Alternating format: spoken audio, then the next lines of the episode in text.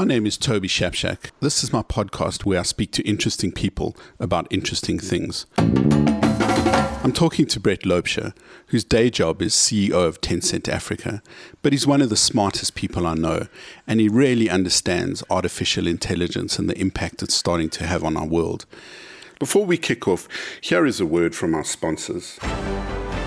And in your stock market update, investors are averaging down in a bull market up from yesterday's bear market, showing volatility in the liquidity of the hedge fund's haircut, leveraging the lows, moving the margins, and short selling the spread of share market sectors while playing footsie. Fortunately, you don't need to get the stock market to get shares in the world's biggest companies, like Apple, Facebook, and Coca Cola. Download Shift, the global money app from Standard Bank, and get the world. Standard Bank. It can be. Shift operates under the FSP license of Standard Bank. I was asked to curate a sub festival of South Africa's national arts festival called Creativate, which combines creativity and innovate into a single word. And I asked Brett to talk about how artificial intelligence is playing a role in digital art. His talk was mind blowing, and the examples he gave were really quite impressive. Most people probably don't know half of these things about artificial intelligence, and they also don't know how artificial intelligence is encroaching on this one place that we've always been told AI won't have an impact, which is human creativity the scope of it is just mind boggling. So I'm just going to say to Brett, where do we begin? How do we discuss this? Hey Toby, thanks for having me on your podcast. You know, when you when you asked me to do that talk, it was it was quite an interesting experience going through and doing the research because you know the point you made earlier that most people aren't aware of the state of play with regards to artificial intelligence frameworks and their ability to create something that we as human beings would consider to be art is not well known to many people, but it was uh, completely unknown to me. So it was a, an amazing opportunity for me to delve into that and learn a little about what the state of play is, you know. But one of the first things that I tried to do in the talk, if I can, uh, if I can remember, is just to try and position what artificial intelligence actually is, because there's so much discussion that goes on around about these computing frameworks becoming things that are going to completely take over humanity in the in the next decades and so on. And um, I think it's quite important to just frame that so that there is a clear understanding of what we're actually talking about. And when, when people talk about artificial intelligence, they're generally speaking about an entire framework that is uh, that consists of a, a, number of subsets of uh, technologies that are actually being deployed to deliver specific services. So, for ex- example, and some of the ones that that many people would have seen is things like uh, text to speech or speech to text.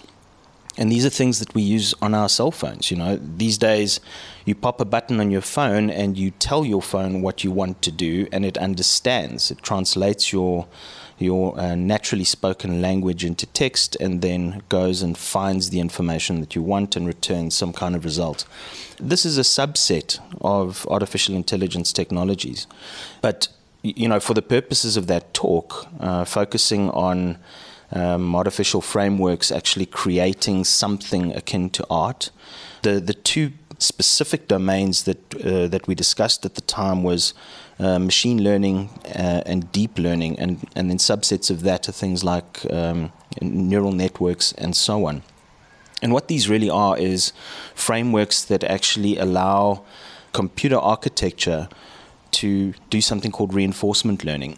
So reinforcement learning is um, is something where the objective or output is given to the machine, and then it figures out its own mechanisms to try and achieve the goals that it has been given by the AI researchers or uh, whoever it is that's that's trying to generate this particular kind of output. And there's been huge progress made in terms of understanding how to build these frameworks to deliver results that are ever more impressive. Um, so when I did the research, it was kind of mind blowing to discover just how far along these things had come.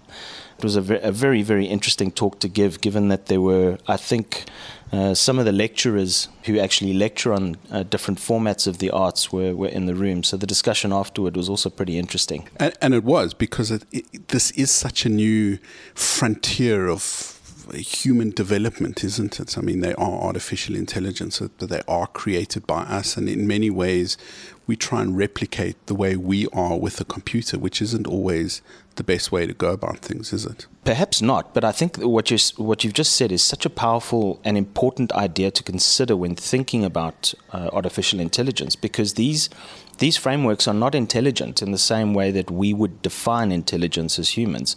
They're just um, really target seeking algorithms. They're trying to figure out how to achieve the desired output, um, and the framework for what that output looks like is given to them by, by us.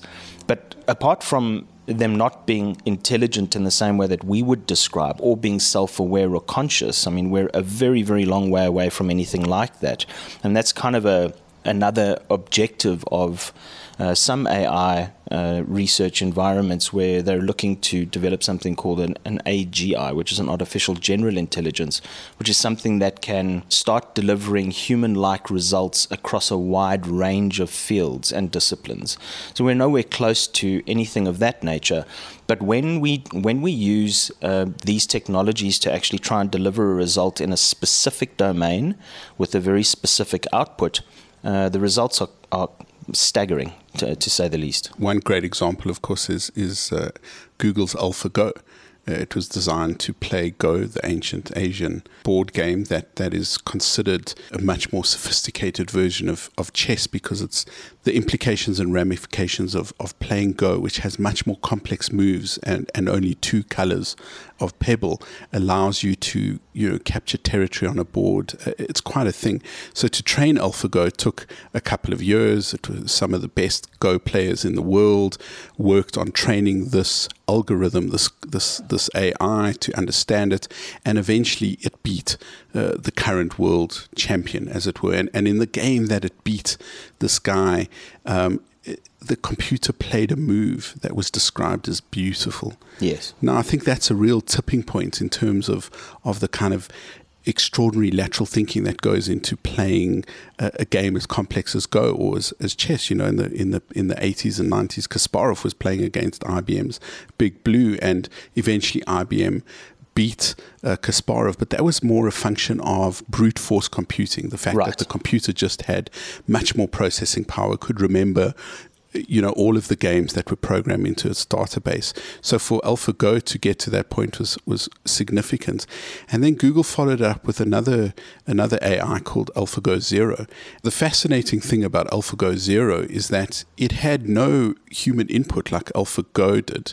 It trained itself using repetitive learning, and the fascinating thing is that the time it took to go from a novice to a grandmaster was 40 days and all of this was self learning. So, this represents a huge step forward, not just over the big blue era of computing, but over its you know most immediate predecessor, which was AlphaGo. Uh, I know they're confusing names, but this is how it was. But but there's more to the big blue approach to solving these problems, wasn't it? Yeah, so I mean the the the IBM approach when um, Deep Blue beat Kasparov was it, it, I mean, you described it as a, as a brute force approach, which which is 100% correct. So this is literally the computer evaluating millions of potential chess moves per second and then figuring out what the best strategic fit is. The the problem with the the game of Go is this is a non-feasible way of approaching the problem because the number of potential board positions is so large. So if I remember the figure correctly when I did the talk, the number of potential board positions in a game of Go is 10 to the power of 120, which is, you know, larger than the estimated number of atoms in the observable universe. So there is there is not enough computing power on Earth to to take the brute force approach in trying to figure out what the best moves are. So, for lack of a better word, AlphaGo had to create some form of computing intuition to figure out what the best, most strategic move was. Um, and then, as you say, the follow up framework that they deployed called AlphaGo Zero was really uh, uh, next level because what they did with this is only give the rules of the game to the framework and it then played against itself to try and figure out what the best strategies were. And it took it just 40 days to get to a level where it was able to beat the original AlphaGo and is now considered to be, by a significant margin, the best Go player that there has ever been you know, for lack of a better word, I guess it's not really a, a player in the same sense as, as a human. And, and there's a follow up story to the AlphaGo Zero story. They, they actually subsequently, since, since I gave the talk last year, they've given it uh, chess uh, as a problem to self teach. Yeah, yeah. And in four hours, Yes. it taught itself to play chess at a level which now supersedes any other chess program and framework that has ever been made. It is significantly the best chess player that we have ever seen. So for for for comparison, the number one chess player on earth right now is a chap called Magnus Carlsen, and um, if you look at the statistics based on their chess rankings, so AlphaGo Zero's chess ranking versus Magnus Carlsen's, he would on average win two games out of a hundred against this uh, framework. So the the important thing for me is this is a new way of thinking about what these things are because they're now teaching themselves how to do things to the degree where the researchers who have built the technology don't understand how the decision making process is happening. And this is really significant. It is because it does represent something of a, of a tipping point in the way AIs approach problems and how they're starting to solve their problems.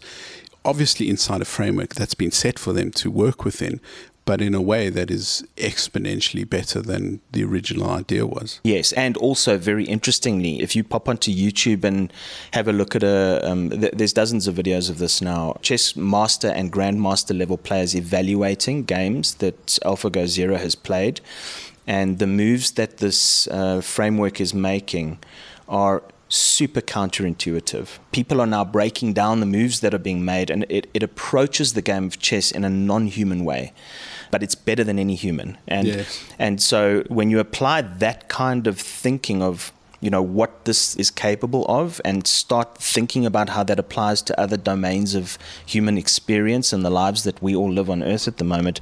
It's kind of frightening to think where this is going you know and what these machines are going to be able to do that supersedes human capability in the future.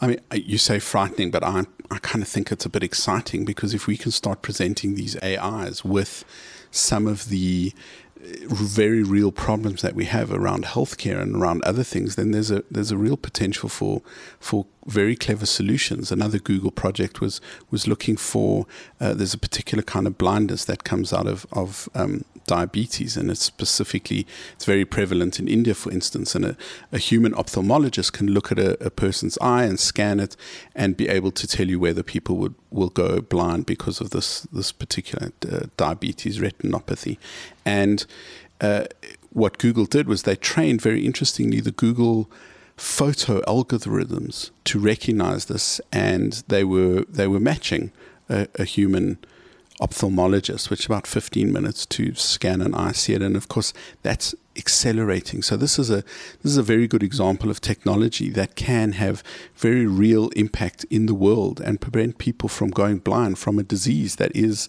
preventable if they have access to the doctors. And of course, you know, given the population size of people, the chances of them seeing an ophthalmologist or a doctor may not happen. And yet, this is a very good example of this AI approach to solving problems. Right. I think the, the medical field is particularly interesting in this regard. You know, there's already frameworks that have been deployed to evaluate x rays um, and outperf- Yes. outperforming human radiologists. And also from a diagnostic perspective, you know, IBM's Watson framework has also uh, been deployed against that particular objective of trying to diagnose what the condition is that a person has. And the reason these machines are so powerful at, at doing this is because they have access to data sets that no human doctor could ever hold in their head simultaneously. E- Um, Effectively, they have a better memory. right. and and as a result they can draw on so much more other information that we don't have around them Right. And draw inferences by comparing the data sets against previous diagnoses Yes. that have happened all in real time. Um, so, uh, you know, they, they would always have a deeper set of knowledge than a human could ever have. And now we've got these frameworks that are figuring out how to actually put those pieces of knowledge together to deliver an output that is value to us as humans.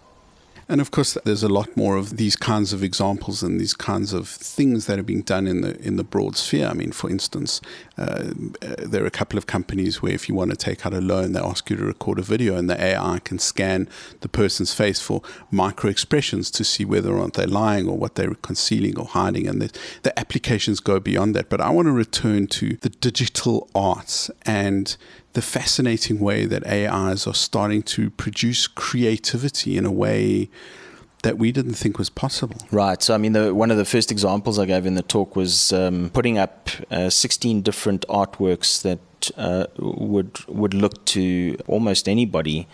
Uh, like they'd been hand painted by humans. So, this was uh, done by uh, Rutgers University using a specific type of architecture called a, a generative adversarial network.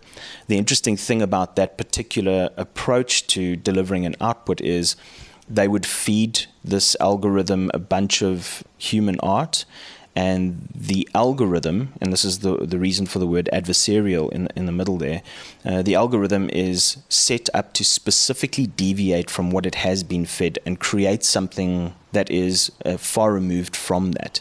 But in this experiment, they generated multiple artworks that professional art evaluators believed completely were created by humans and rated them pretty highly and said that these young artists had potential, up and coming young artists. It's fascinating.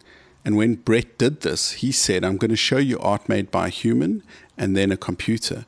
And everyone in the audience assumed the first set of art was absolutely by a human. And of course, professional art evaluators had the same instinct. And that's enormously interesting because they shouldn't be able to do this. These are the jobs that everyone tells us are safe from AI, and yet there they are making paintings, not just paintings, but also music. Yeah, I mean, I think the the interesting thing is there's a long history of us as humans responding emotionally in this way.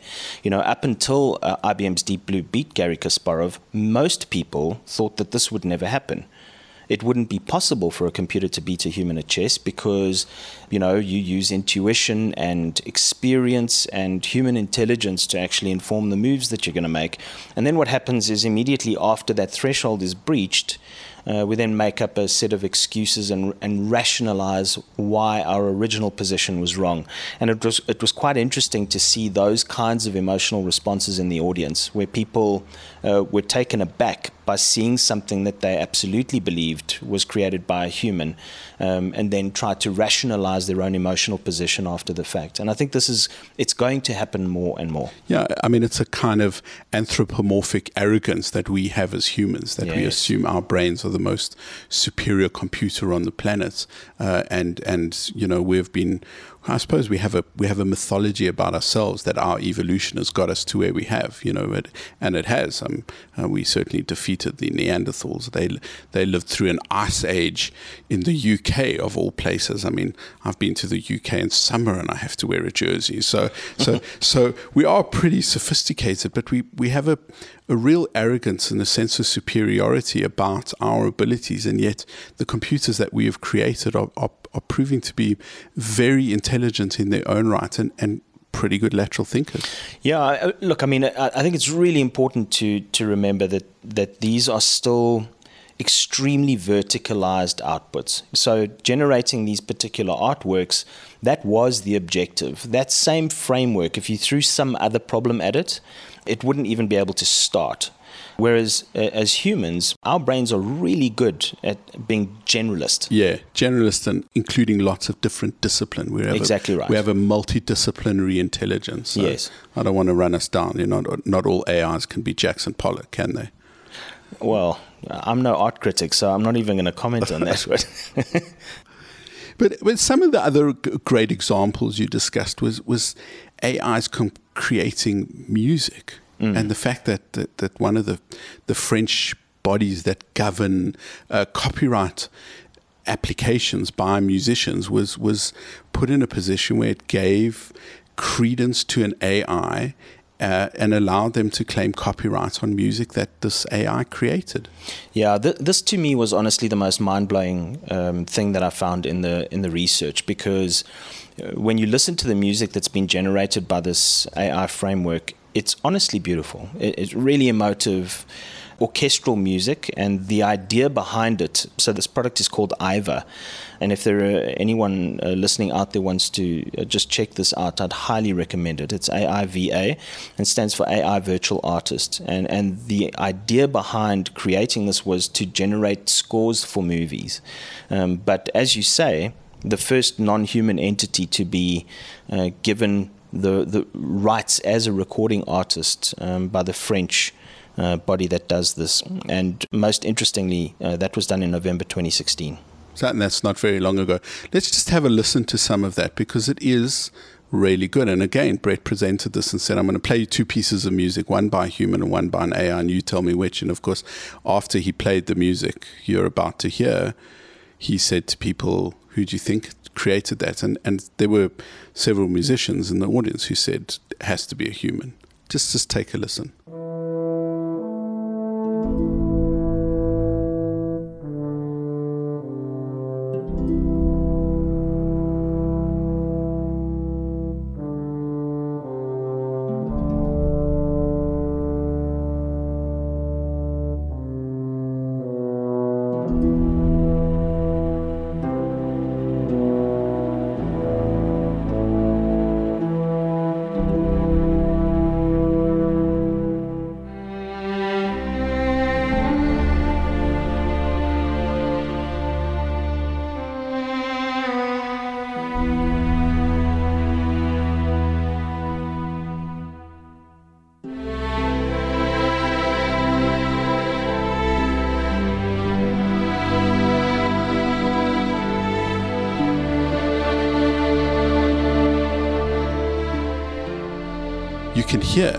That that is incredibly good composing and arrangements, isn't it? Yeah, so the reason the topic of AI in the arts was so interesting to me is because the point of creating art for us as humans is is really to evoke emotional response.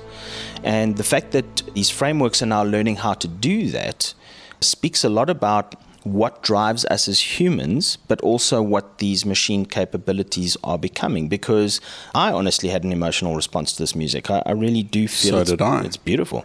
I thought this was the human composed track. Right. So now, as to whether this is true creativity or not, it's it's a separate debate, right? Because all these machines are doing is trying to generate an output based on the formulas that we're giving it. So we're we're kind of creating frameworks and saying we want this type of output, and it will just refine its outputs until it gets to a point where we're excited and satisfied by the output. So it's still not creating things in the same way that a human would, but I don't know how important that really is in the context of this because it's generating content that is perceived by humans to be art worthy of other humans having created it. And that means that there is industry to be disrupted in this regard, right? Indeed. I mean, let, let's just reiterate that it is a very vertical, very niche, specific kind of, of, of creativity, quote unquote, that, that the, the AI is practicing. And yet it is this repetitiveness of learning this kind of stuff that it, that is so powerful a learning technique for you know machine learning.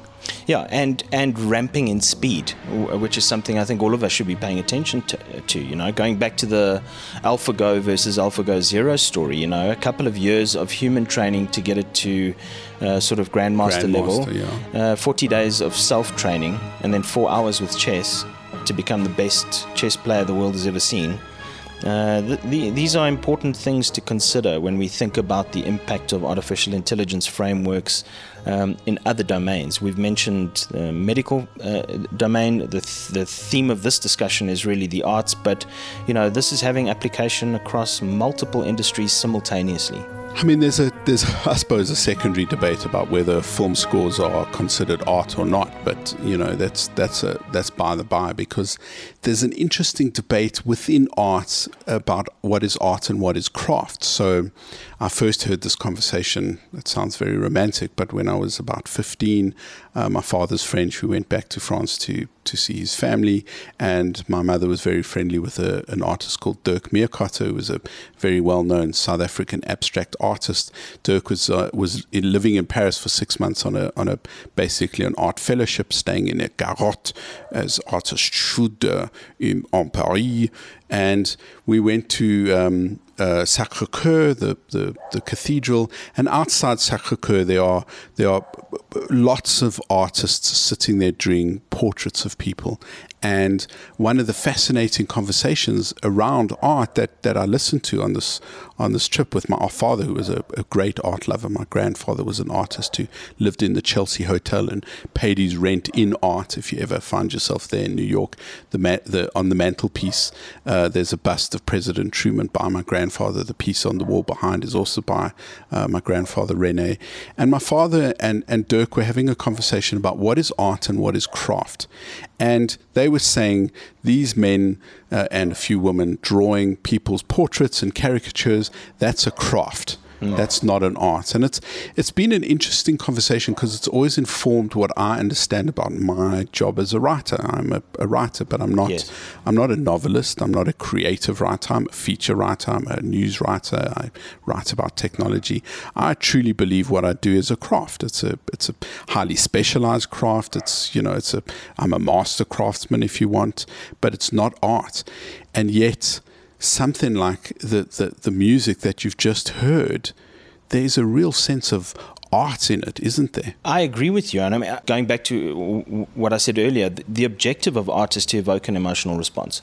So if that happens, then, you know, the mission of the artist is accomplished, I suppose. Yes. So I think this this point you've made is super important. You know, the, the differentiation between craft and art is probably where the line will be between human artists and computer generated art yes. in, in, whatever form, whether it's uh, you know painting work, whether it's design work, uh, whatever it is.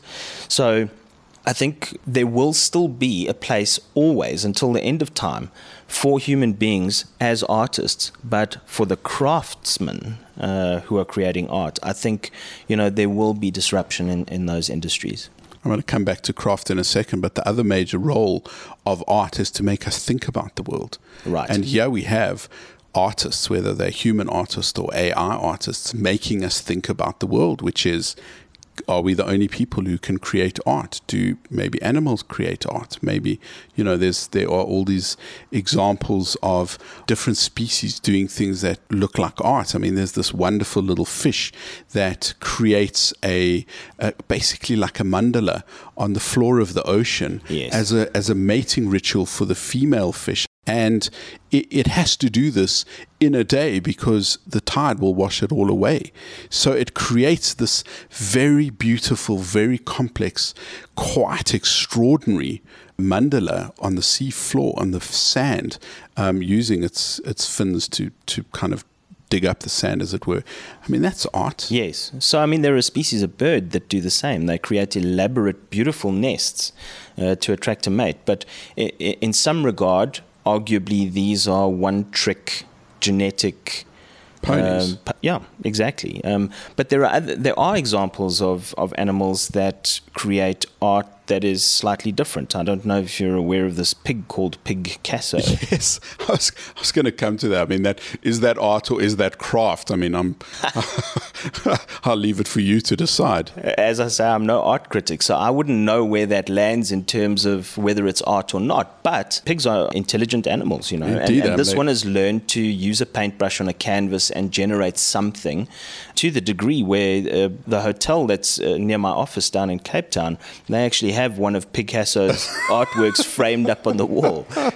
so you you tell me whether it's art. I don't. Well, you know, you know how, how people in in Joburg think about people in Cape Town, so uh, it, it could well be. But I think the the Picasso example is is is really an, an example of the novelty of something being done first, and which of course is often what people think about AI. You know, the first time a computer does something. You know, mm. the Macintosh said hello when Steve Jobs revealed it on stage in 1984. It was a, a massive thing. Now, you know, the, uh, the computers used to talk to us. We talk to computers. That will be the natural interface we have with computers because it's the natural interface we have with each other. Sure, and I mean that seems to be the path that we're on with uh, with regards to computing. If you just think of the previous decades that have led us up to where we're at, uh, computers become smaller and closer to us you know so it used to be this hulking thing that needed a room of its own in order to operate.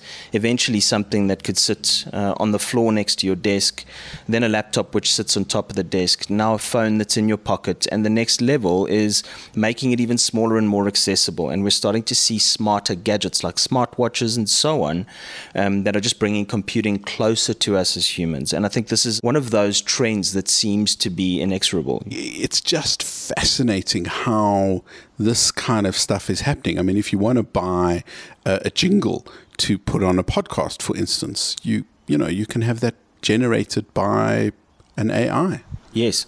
So I mean, some of the some of the music that I played uh, throughout the presentation, uh, this is what I did. Uh, you know, there are a couple of different companies doing this already, where you go you go online uh, you drag some sliders around to choose what kind of music you want. You choose the genre, you choose the mood, you choose the timestamp at which you want the, the music to crescendo, um, and you push a button, and 30 seconds later, you've got a unique piece of music that you can use for a jingle or whatever. So let's demonstrate a few of those just so you get a sense of what they like.